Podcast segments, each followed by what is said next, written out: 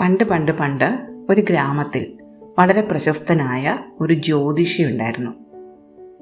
ഗ്രഹങ്ങളുടെ സ്ഥാനങ്ങൾ കണ്ട് ആൾക്കാരുടെ ഭാവി പ്രവചിക്കുകയായിരുന്നു അദ്ദേഹത്തിന്റെ ജോലി. തന്റെ ജോലിയിൽ അദ്ദേഹം വളരെ മിടുക്കനായിരുന്നു. അദ്ദേഹത്തിന്റെ പ്രവചനങ്ങളിൽ നാട്ടുകാർക്കൊക്കെ വലിയ വിശ്വാസമായിരുന്നു. അദ്ദേഹത്തിന് രണ്ട് ആൺമക്കളായിരുന്നു ഉണ്ടായിരുന്നത്. വാമദേവനും ഗംഗാദാസനും. രണ്ടുപേരും അച്ഛനോട് വളരെ സ്നേഹവും ഭക്തിയുമുള്ള മക്കളായിരുന്നു.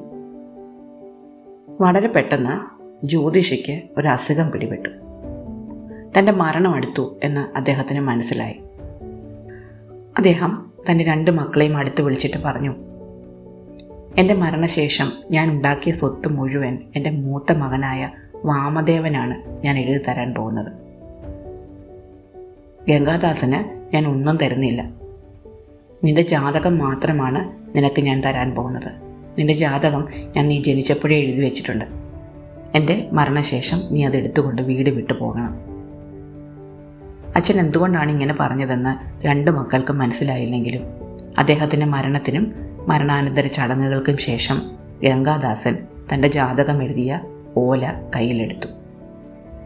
ജ്യേഷ്ഠനോട് യാത്ര പറഞ്ഞു. എന്നിട്ട് വീട് വിട്ടിറങ്ങി. കുറച്ച് ദൂരെ മാറി ഒരിടത്തിരുന്നിട്ട് അവൻ തന്റെ ജാതകം തുറന്നു നോക്കി. അതിലെഴുതിയിരുന്നത് വായിച്ച് അവൻ ഞെട്ടിപ്പോയി. ജനനശേഷം ദാരിദ്ര്യം പത്തു വർഷം ജയിൽവാസം കടൽക്കരയിൽ മരണം പിന്നെ സന്തോഷം എന്നായിരുന്നു അതിലെഴുതിയിരുന്നത് തന്റെ അച്ഛന്റെ പ്രവചനങ്ങളിൽ ഗംഗാദാസന് വലിയ വിശ്വാസമായിരുന്നു. ചെറുപ്പത്തിലെ പിതാവ് മരിച്ച് അനാഥനായി തീർന്നല്ലോ. പത്തു വർഷം ജയിൽവാസവും മരണവും വരുന്നു. ചിലപ്പോൾ അതിനുശേഷം സ്വർഗത്തിലെത്തുമായിരിക്കും അതുകൊണ്ടായിരിക്കും അച്ഛൻ സന്തോഷമെന്ന് പറഞ്ഞത്. പക്ഷെ എന്തായാലും വരാനുള്ളത് അനുഭവിച്ചല്ലേ തീരൂ. കാശിക്ക് പോയി അവിടെ ഇന്ന് പ്രാർത്ഥിക്കാം എന്ന് ഗംഗാദാസൻ തീരുമാനിച്ചു. അയാൾ നേരെ കാശിക്ക് നടന്നു. അവരുടെ ഗ്രാമത്തിൽ നിന്ന് കാശിയിലേക്ക് രണ്ട് വഴിയുണ്ടായിരുന്നു ഒരു വഴി കടൽക്കരയിലൂടെ ഉള്ളതും ഒന്ന് മരുഭൂമിയിലൂടെ ഉള്ളതുമായിരുന്നു. കടൽക്കരയിൽ മരണം എന്ന് അച്ഛൻ എഴുതി വെച്ചിരുന്നതുകൊണ്ട് അതുവഴി പോകാൻ ഗംഗാദാസിന് ധൈര്യം വന്നില്ല. അതുകൊണ്ട് അയാൾ മരുഭൂമിയിലൂടെയുള്ള വഴിയാണ് തിരഞ്ഞെടുത്തത്. ഒരു ചെറിയ മൺപാത്രത്തിൽ കുറച്ച് വെള്ളവും അയാൾ കരുതിയിരുന്നു. പക്ഷേ യാത്ര അവൻ പ്രതീക്ഷിച്ചതിലും വളരെയധികം ദൈർഘ്യമുള്ളതായിരുന്നു. പോകെ പോകെ കയ്യിലെ വെള്ളം തീർന്നു. ഭക്ഷണം തീർന്നു. വിശപ്പും ദാഹവും സഹിക്ക വയ്യാതായി. എന്നാൽ കണ്ണത്താ ദൂരത്തോളം മണൽ കൂമ്പാരമല്ലാതെ അവൻ മറ്റൊന്നും കണ്ടില്ല. വേച്ച് വേച്ച് അവൻ മുന്നോട്ട് തന്നെ നടന്നു. താൻ വീണ് മരിച്ചു പോകില്ല എന്ന് അവൻ ഉറപ്പായിരുന്നു. കാരണം അച്ഛന്റെ പ്രവചനപ്രകാരം തന്റെ മരണം കടൽ തീരത്താണ് പത്തു വർഷത്തെ ജയിൽവാസം തനിക്കിനിയും ബാക്കിയുണ്ട്. അതുകൊണ്ട് മരണം എന്തായാലും ഇപ്പോഴില്ല. വരാനുള്ളത് അനുഭവിച്ച് തന്നെ തീർക്കണം. ആ വിശ്വാസത്തോടെ അവൻ മുന്നോട്ട് തന്നെ പോയി. തളർന്ന് ക്ഷീണിച്ച് അവശനായ നേരത്ത് അവൻ ഒരു കിണർ കണ്ടു. ഒരു ഉപേക്ഷിക്കപ്പെട്ട കിണർ ഇടിഞ്ഞു പൊളിഞ്ഞ ഒന്ന്. അതിന്റെ കരയിൽ ഒരു തൊട്ടിയുമുണ്ടായിരുന്നു. ആർത്തിയോടെ അവനെ തൊട്ടിയെടുത്ത് വെള്ളത്തിലേക്ക് ഇട്ടു അപ്പോൾ തൊട്ടിയിൽ ആരോ ബലമായി പിടിച്ചതായിട്ട് തോന്നി. അവൻ കുനിഞ്ഞ് എത്തി നോക്കുമ്പോൾ ഒരു സിംഹമാണ്. സിംഹം അവനോട് പറഞ്ഞു സുഹൃത്തെ എന്നെ രക്ഷിക്കണേ. ഞാൻ കിണറ്റിൽ വീണുപോയി. രണ്ട് മൂന്ന് ദിവസമായി ഞാൻ ഇങ്ങനെ കിടക്കുന്നു. ഗംഗാദാസൻ വിചാരിച്ചു വിശന്ന സിംഹമാണ്. കരയിലേക്ക് വലിച്ചു കയറ്റുന്നത് അപകടം വരുത്തിവെക്കും. ഗംഗാദാസൻ സംശയിച്ചു നിൽക്കുന്ന കണ്ടപ്പോൾ സിംഹം പറഞ്ഞു സുഹൃത്തെ ഞാൻ നിന്നെ ഒരിക്കലും തിന്നുകയില്ല. മാത്രമല്ല നിന്റെ ഉപകാരം ഞാൻ എന്നും ഓർക്കുകയും ചെയ്യും. ഞാൻ സിംഹങ്ങളുടെ രാജാവാണ്. എന്നെ ദയവ് ചെയ്ത് രക്ഷിക്കണേ.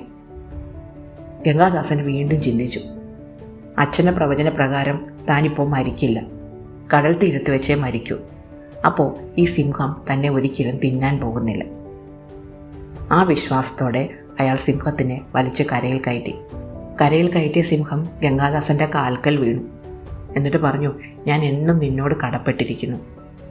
ഈ കിണറിനുള്ളിൽ ഒരു എലിയും ഒരു പാമ്പും ഒരു മനുഷ്യനുമുണ്ട്. ആ മനുഷ്യൻ ഒരു സ്വർണപ്പണിക്കാരനാണ്. നീ അടുത്ത തവണ തൊട്ടി വെള്ളത്തിലേക്ക് ഇടുമ്പോൾ ഇവർ മൂന്ന് പേരിൽ ആരെങ്കിലും നിന്നോട് സഹായം അഭ്യർത്ഥിക്കും. പാമ്പ് മനുഷ്യരുടെ ശത്രുവാണ്. പക്ഷേ പാമ്പിനെ നീ രക്ഷപ്പെടുത്തുന്നതുകൊണ്ട് കുഴപ്പമൊന്നുമില്ല. അത് നിന്നെ ഉപദ്രവിക്കില്ല. നിന്റെ ഉപകാരം പാമ്പ് എപ്പോഴും ഓർക്കും. എലിയും അങ്ങനെ തന്നെ. എലി ഒരു ചെറിയ ജീവിയാണ്. എന്നാൽ പോലും മനുഷ്യർക്ക് വരുത്തുന്ന ഉപദ്രവങ്ങൾക്ക് അറുതിയില്ല. പക്ഷെ നീ അവനെ രക്ഷിക്കുകയാണെങ്കിൽ അവൻ നിന്നോടും എന്നും നന്ദിയുള്ളവനായിരിക്കും. പക്ഷെ യാതൊരു കാരണവശാലും ആ സ്വർണപ്പണിക്കാരനെ നീ വിശ്വസിക്കരുത്. അവനൊരു ദുഷ്ടനാണ്. ഈ മരുഭൂമിയുടെ അതിരിൽ ഒരു വലിയ കാടുണ്ട്. ആ കാടിനടുത്തുകൂടി ഈ സ്വർണപ്പണിക്കാരൻ പോകുമ്പോൾ ഞാൻ അയാളെ പിടിക്കാൻ ഓടിച്ചതാണ്. അയാൾ ഓടി വന്ന് ഈ കിണറ്റിൽ വീണു. അയാൾ നേരെ വെള്ളത്തിലാണ് വീണത്. പിന്നാലെ ഓടി വന്ന എനിക്ക് പിടുത്തം കിട്ടിയില്ല. ഞാനും വീണു പോയി. ഞാനാണെങ്കിൽ ഏറ്റവും മുകളിലത്തെ തൊടിയുടെ അടുത്താണ് വീണ് കിടന്നിരുന്നത്. ആ തൊടിയിൽ എനിക്ക് പിടുത്തം കിട്ടി. അതിനു മുമ്പ് എങ്ങനെയോ വന്ന് വീണവരായിരുന്നു ഈ പാമ്പും എലിയും. എന്തായാലും ഞാൻ പറഞ്ഞത് നീ ഓർമ്മ വെച്ചിരിക്കണം. ഇത്രയും പറഞ്ഞ് സിംഹം ഓടിപ്പോകാനൊരുങ്ങി. അതിനു മുമ്പ് അവനോട് പറഞ്ഞു കൂട്ടുകാരാ എപ്പോഴെങ്കിലും എന്നെങ്കിലും നിനക്ക് എന്നെ ആവശ്യമുണ്ടെന്ന് വരികയാണെങ്കിൽ നീ കണ്ണടച്ച് എന്നെ ഒന്ന് ഓർത്താൽ മതി. ഞാൻ ആ നിമിഷം നിന്റെ മുന്നിൽ എത്തിയിരിക്കും. സിംഹം ഓടിപ്പോയി. ഗംഗാദാസന് ദാഹം സഹിക്ക വയ്യായിരുന്നു. അതുകൊണ്ട് അയാൾ വേഗം തൊട്ടിയെടുത്ത് വെള്ളത്തിലേക്ക് ഇട്ടു. പക്ഷേ ഇത്തവണ പാമ്പാണ് തൊട്ടിയിൽ പിടികൂടിയത്. പാമ്പ് തൊട്ടിക്കുള്ളിൽ വീണ് കിടന്ന് കരയാൻ തുടങ്ങി. ഗംഗാദാസൻ പാമ്പിനെയും രക്ഷപ്പെടുത്തി. പാമ്പ് കരയിൽ വന്ന് ഗംഗാദാസനോടുള്ള നന്ദി അറിയിച്ചു. എപ്പോൾ സ്മരിച്ചാലും ഓടിയെത്താം എന്ന് പറഞ്ഞുകൊണ്ട് പോകാനൊരുങ്ങി. പോകാൻ നേരം പറഞ്ഞു എലി എന്റെ ശത്രുവാണെങ്കിലും അവനെ രക്ഷിക്കുന്നതുകൊണ്ട് എനിക്കൊരു വിരോധവുമില്ല. പക്ഷേ ആ സ്വർണപ്പണിക്കാരനെ നീ രക്ഷപ്പെടുത്തരുത്. നിനക്ക് അപകടം വരും. ദാഹം സഹിക്ക വയ്യാതെ ഗംഗാദാസൻ മൂന്നാമത്തെ തവണയും തൊട്ടി വെള്ളത്തിലേക്കിട്ടു ഇത്തവണ എലിയാണ് തൊട്ടിയിൽ കയറിയത്. അയാൾ അതിനെയും വലിച്ചു പുറത്തിട്ടു. എലി പറഞ്ഞു ആ പാമ്പ് എന്നെ പിടിക്കാൻ വന്നതാണ്. ഞാൻ ഓടി കിണറ്റിൽ വീണു. എന്റെ പിന്നാലെ വന്ന പാമ്പും കിണറ്റിൽ വീണു. പാമ്പ് രണ്ടാമത്തെ തൊടിയിലും ഞാൻ മൂന്നാമത്തെ തൊടിയിലുമാണ് വീണത്. ഏറ്റവും താഴെ ഒരു സ്വർണപ്പണിക്കാരനുണ്ട്. അയാളെ വിശ്വസിക്കരുതേ. എന്നെ നിനക്ക് വിശ്വസിക്കാം. നിനക്ക് എപ്പോൾ ഉപകാരം വേണ്ടി വന്നാലും എന്നെ കണ്ണടച്ച് സ്മരിച്ചാൽ മതി. ഞാൻ എത്തിക്കോളാം. വീണ്ടും ഗംഗാദാസൻ തൊട്ടി വെള്ളത്തിലിട്ടു. ഇത്തവണ സ്വർണപ്പണിക്കാരൻ തന്നെയാണ് തൊട്ടിയിൽ പിടികൂടിയത്. സിംഹത്തിന്റെയും പാമ്പിന്റെയും എലിയുടെയും വാക്കുകൾ ഗംഗാദാസൻ ഓർമ്മിച്ചു. പക്ഷെ ഒരു മനുഷ്യനാണ്. അയാൾ തനിക്ക് എന്ത് അപകടം വരുത്തി വെക്കാനാണ്. മാത്രമല്ല താൻ ഇപ്പോഴെങ്ങും മരിക്കുകയില്ലെന്നും കടൽ തീരത്ത് വെച്ചേ മരിക്കുകയുള്ളെന്നും അച്ഛൻ പറഞ്ഞിട്ടുണ്ട്. ഇപ്പോൾ തൽക്കാലം അയാളെ വലിച്ചു കയറ്റാതെ വെള്ളം കുടിക്കാൻ പറ്റില്ല. വെള്ളം കുടിക്കുകയാണ് അത്യാവശ്യം. അതുകൊണ്ട് ഗംഗാദാസൻ സ്വർണപ്പണിക്കാരനെ വലിച്ച് കരയിൽ കയറ്റി.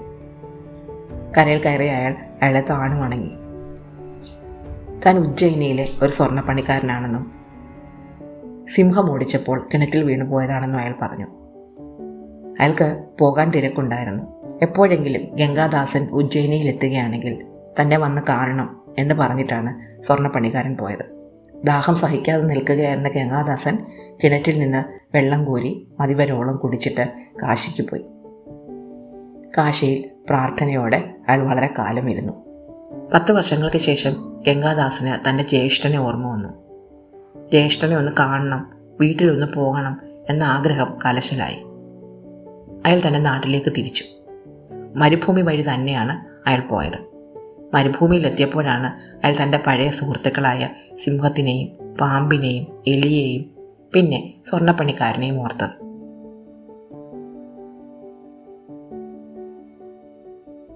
സിംഹം തന്നോട് വെറുതെ പറഞ്ഞതാണോ എന്നറിയാൻ വേണ്ടി അയാൾ കണ്ണടച്ച് സിംഹത്തിനെ സ്മരിച്ചു. നിമിഷങ്ങൾക്കകം സിംഹം അയാളുടെ മുന്നിലെത്തി. മാത്രമല്ല അതൊരു കിരീടം കടിച്ചു പിടിച്ചിട്ടുണ്ടായിരുന്നു. നിറയെ മുത്തും പവിഴവും പതിച്ച ഒരു കിരീടം.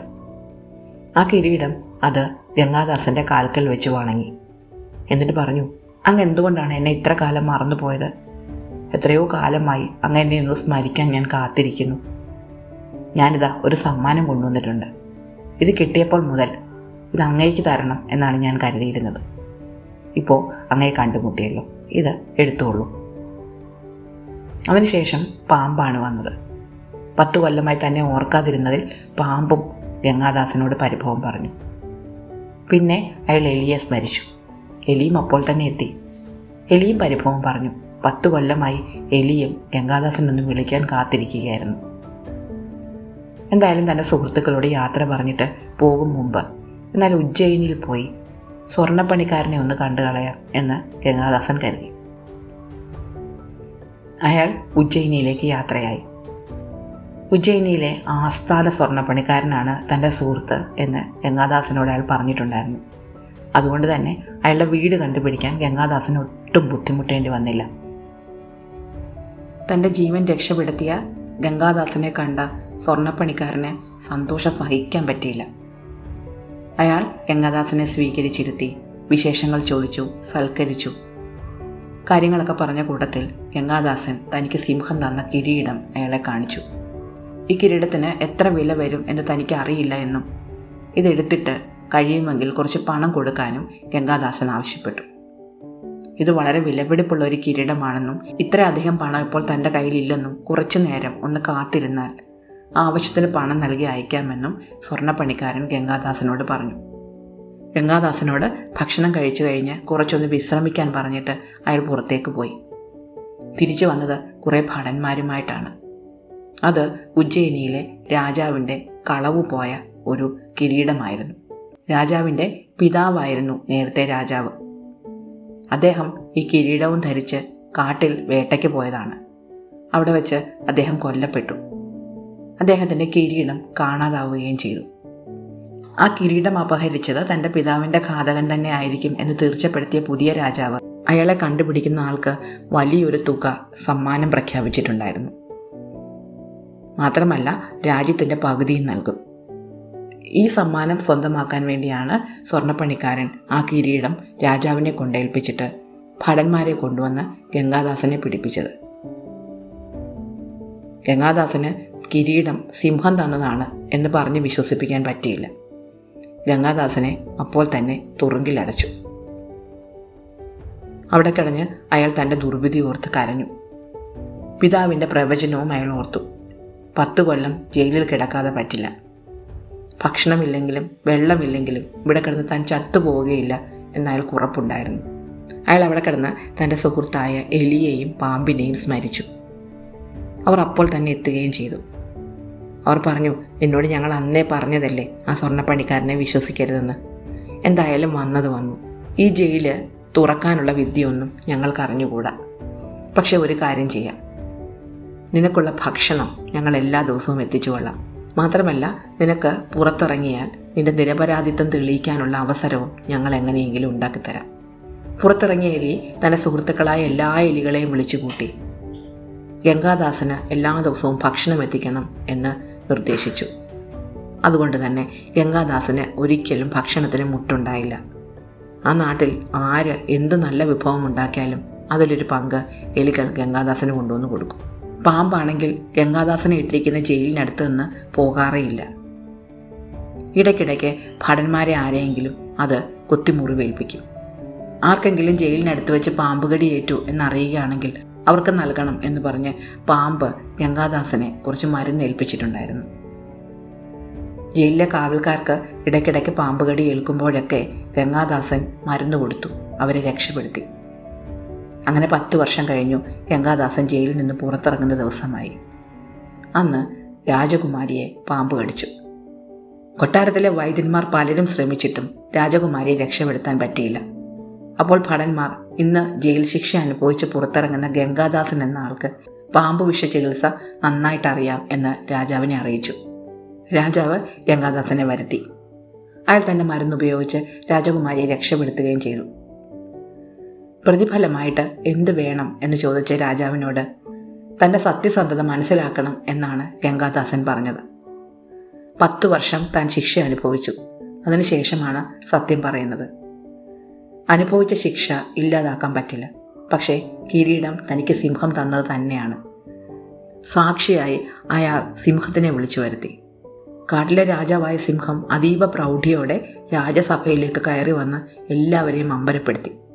സിംഹം പറഞ്ഞു ആ കിരീടം കൊടുത്തത് ഞാൻ തന്നെയാണ്. സ്വർണപ്പണിക്കാരൻ ഗംഗാദാസനെ പറ്റിച്ചതാണ്. കാട്ടിൽ വന്ന രാജാവിനെ കൊന്നത് ഒരു കടുവയാണ്. ഈ കിരീടമാണെങ്കിൽ എനിക്ക് ആ സ്ഥലത്ത് നിന്ന് കിട്ടിയതാണ്. എന്തെങ്കിലും ഒരു കാലത്ത് ഗംഗാദാസൻ എന്നെ കാണാൻ വരികയാണെങ്കിൽ അദ്ദേഹത്തിന് എന്തെങ്കിലും ഒരു സമ്മാനം കൊടുക്കണം എന്നെനിക്ക് വലിയ ആഗ്രഹമുണ്ടായിരുന്നു അതുകൊണ്ടാണ് കാട്ടിൽ കിടന്ന കിരീടം ഞാൻ എടുത്തുകൊണ്ട് പോയത്. ഇത് കേട്ട രാജാവിന് വളരെയധികം പശ്ചാത്താപം തോന്നി. ഗംഗാദാസനെ പത്ത് വർഷം ജയിലിലിട്ടതിൽ അദ്ദേഹത്തിന് വലിയ വിഷമം തോന്നി. ഇത്ര നല്ലവനായ ദയാലുവായ ഭക്തനായ ഒരാളെ സംശയിക്കുക പോലും ചെയ്യരുതായിരുന്നു എന്ന് രാജാവിന് തോന്നി. അതുകൊണ്ട് തന്റെ മകളെ അദ്ദേഹത്തിന് വിവാഹം കഴിച്ചു കൊടുക്കാൻ രാജാവ് തീരുമാനിച്ചു. ഗംഗാദാസനും ഇതിൽ എതിർപ്പൊന്നും ഉണ്ടായിരുന്നില്ല. പക്ഷേ വിവാഹത്തിന് മുമ്പ് തന്റെ ജ്യേഷ്ഠനെ ഒന്ന് കാണാൻ പോകണം എന്ന് അദ്ദേഹം ആഗ്രഹം പ്രകടിപ്പിച്ചു. അങ്ങനെ ഗംഗാദാസൻ വീണ്ടും നാട്ടിലേക്ക് യാത്ര തിരിച്ചു. ഈ സമയത്ത് കാശിയിലേക്ക് പോകണം എന്ന് കരുതി ജ്യേഷ്ഠൻ വീട്ടിൽ നിന്നിറങ്ങിയിരുന്നു. വഴിയിൽ വെച്ച് ഗംഗാദാസനും ജ്യേഷ്ഠനും കണ്ടുമുട്ടി. ഉജ്ജയിനിയിൽ നിന്ന് തന്റെ നാട്ടിലേക്ക് യാത്ര തിരിച്ച ഗംഗാദാസൻ ഇത്തവണ കടൽ തീരത്തൂടെയുള്ള വഴി തന്നെയായിരുന്നു തിരഞ്ഞെടുത്തിരുന്നത്. അയാൾ തന്റെ അച്ഛന്റെ പ്രവചനം കുറച്ചു നേരത്തേക്ക് മറന്നുപോയിരുന്നു. കടൽ തീരത്ത് വെച്ചാണ് ഗംഗാദാസൻ തന്റെ ജ്യേഷ്ഠനെ കണ്ടത്. വളരെ വർഷങ്ങൾക്ക് ശേഷം അവർ തമ്മിൽ കണ്ടുമുട്ടുകയായിരുന്നു. ഗംഗാദാസൻ തന്റെ ജ്യേഷ്ഠനെ ഓടിച്ചെന്ന് കെട്ടിപ്പിടിച്ചു. പക്ഷേ സന്തോഷത്താൽ ഹൃദയം പൊട്ടി അയാൾ അവിടെ വീണ് മരിക്കുകയും ചെയ്തു. അങ്ങനെ കടൽ തീരത്ത് വെച്ച് അയാൾ മരിക്കും എന്ന പിതാവിന്റെ പ്രവചനം സത്യമായി. ഇത് കണ്ട ജ്യേഷ്ഠൻ ആകെ വിഷമിച്ചു പോയി. എത്രയോ വർഷങ്ങൾക്ക് ശേഷം കണ്ടുമുട്ടുന്ന അനുജനാണ് മുന്നിൽ കിടന്ന് മരിച്ചിരിക്കുന്നു. അയാൾ ആ മൃതദേഹം കോരിയെടുത്ത് അവിടെ നിന്ന് നടന്നു. അപ്പോൾ കടൽ തീരത്ത് വലിയൊരു ഗണേശ പൂജ നടന്നുകൊണ്ടിരിക്കുകയായിരുന്നു. ഈ ഗണേശ പൂജയിൽ പങ്കെടുത്തിട്ട് കാശിക്ക് പോകാൻ വേണ്ടിയാണ് വാമദേവൻ ആ വഴി എത്തിയത്. പൂജ ചെയ്യണം എന്ന് തന്നെ അയാൾക്ക് തോന്നി. എന്നാൽ പൂജ കഴിയുന്നത് വരെ സഹോദരന്റെ മൃതദേഹം ഒന്ന് സൂക്ഷിക്കണമല്ലോ. അതിനുശേഷം വേണം വേണ്ട വിധം ശവസംസ്കാരം നടത്താൻ. ആരെ ഏൽപ്പിക്കും എന്ന് കരുതി നോക്കുമ്പോഴുണ്ട് ഗണപതി ഇരിക്കുന്നു. സാക്ഷാൽ ഗണപതി. വാമദേവൻ ഗംഗാദാസന്റെ മൃതദേഹം ഗണപതിയെ ഏൽപ്പിച്ചു. കുറച്ചു നേരം ഒന്ന് സൂക്ഷിക്കണം എന്ന് അപേക്ഷിച്ചു. എന്നിട്ട് പൂജ ചെയ്യാൻ പോയി. കുറേ നേരം കഴിഞ്ഞപ്പോൾ ഗണപതി തന്റെ ഭൂതഗണങ്ങളെ വിളിച്ചിട്ട് ഈ മൃതദേഹം ഒന്ന് നോക്കിക്കോണം എന്ന് പറഞ്ഞിട്ട് എവിടെയൊക്കെ പോയി. മൃതദേഹം തങ്ങൾക്ക് തിന്നാൻ തന്നതാണ് എന്നാണ് ഭൂതഗണങ്ങൾ കരുതിയത്. അവരെല്ലാവരും കൂടി ചേർന്ന് ഗംഗാദാസനെ തിന്നു തീർത്തു. പൂജയൊക്കെ കഴിഞ്ഞിട്ട് വാമദേവൻ തിരിച്ചു വന്ന് ഗണപതിയോട് ഗംഗാദാസന്റെ മൃതദേഹം ചോദിച്ചു. അപ്പോഴാണ് അദ്ദേഹത്തിന് തന്റെ ഭൂതഗണങ്ങൾ ഈ മൃതദേഹം തിന്നു കളഞ്ഞു എന്ന് മനസ്സിലായത്. ഇതറിഞ്ഞ വാമദേവൻ ഉറക്കെ കരയാൻ തുടങ്ങി.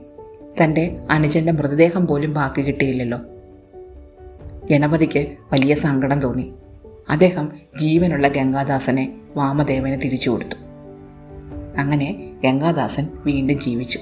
അയാൾ ജ്യേഷ്ഠനെയും കൂട്ടി ഉജ്ജയിനിയിലേക്ക് തിരിച്ചുപോയി. രാജകുമാരിയെ വിവാഹം കഴിച്ച് അവിടെ സന്തോഷമായി ജീവിച്ചു. ഇഷ്ടമായ കഥ? അടുത്ത കഥ അടുത്ത ദിവസം.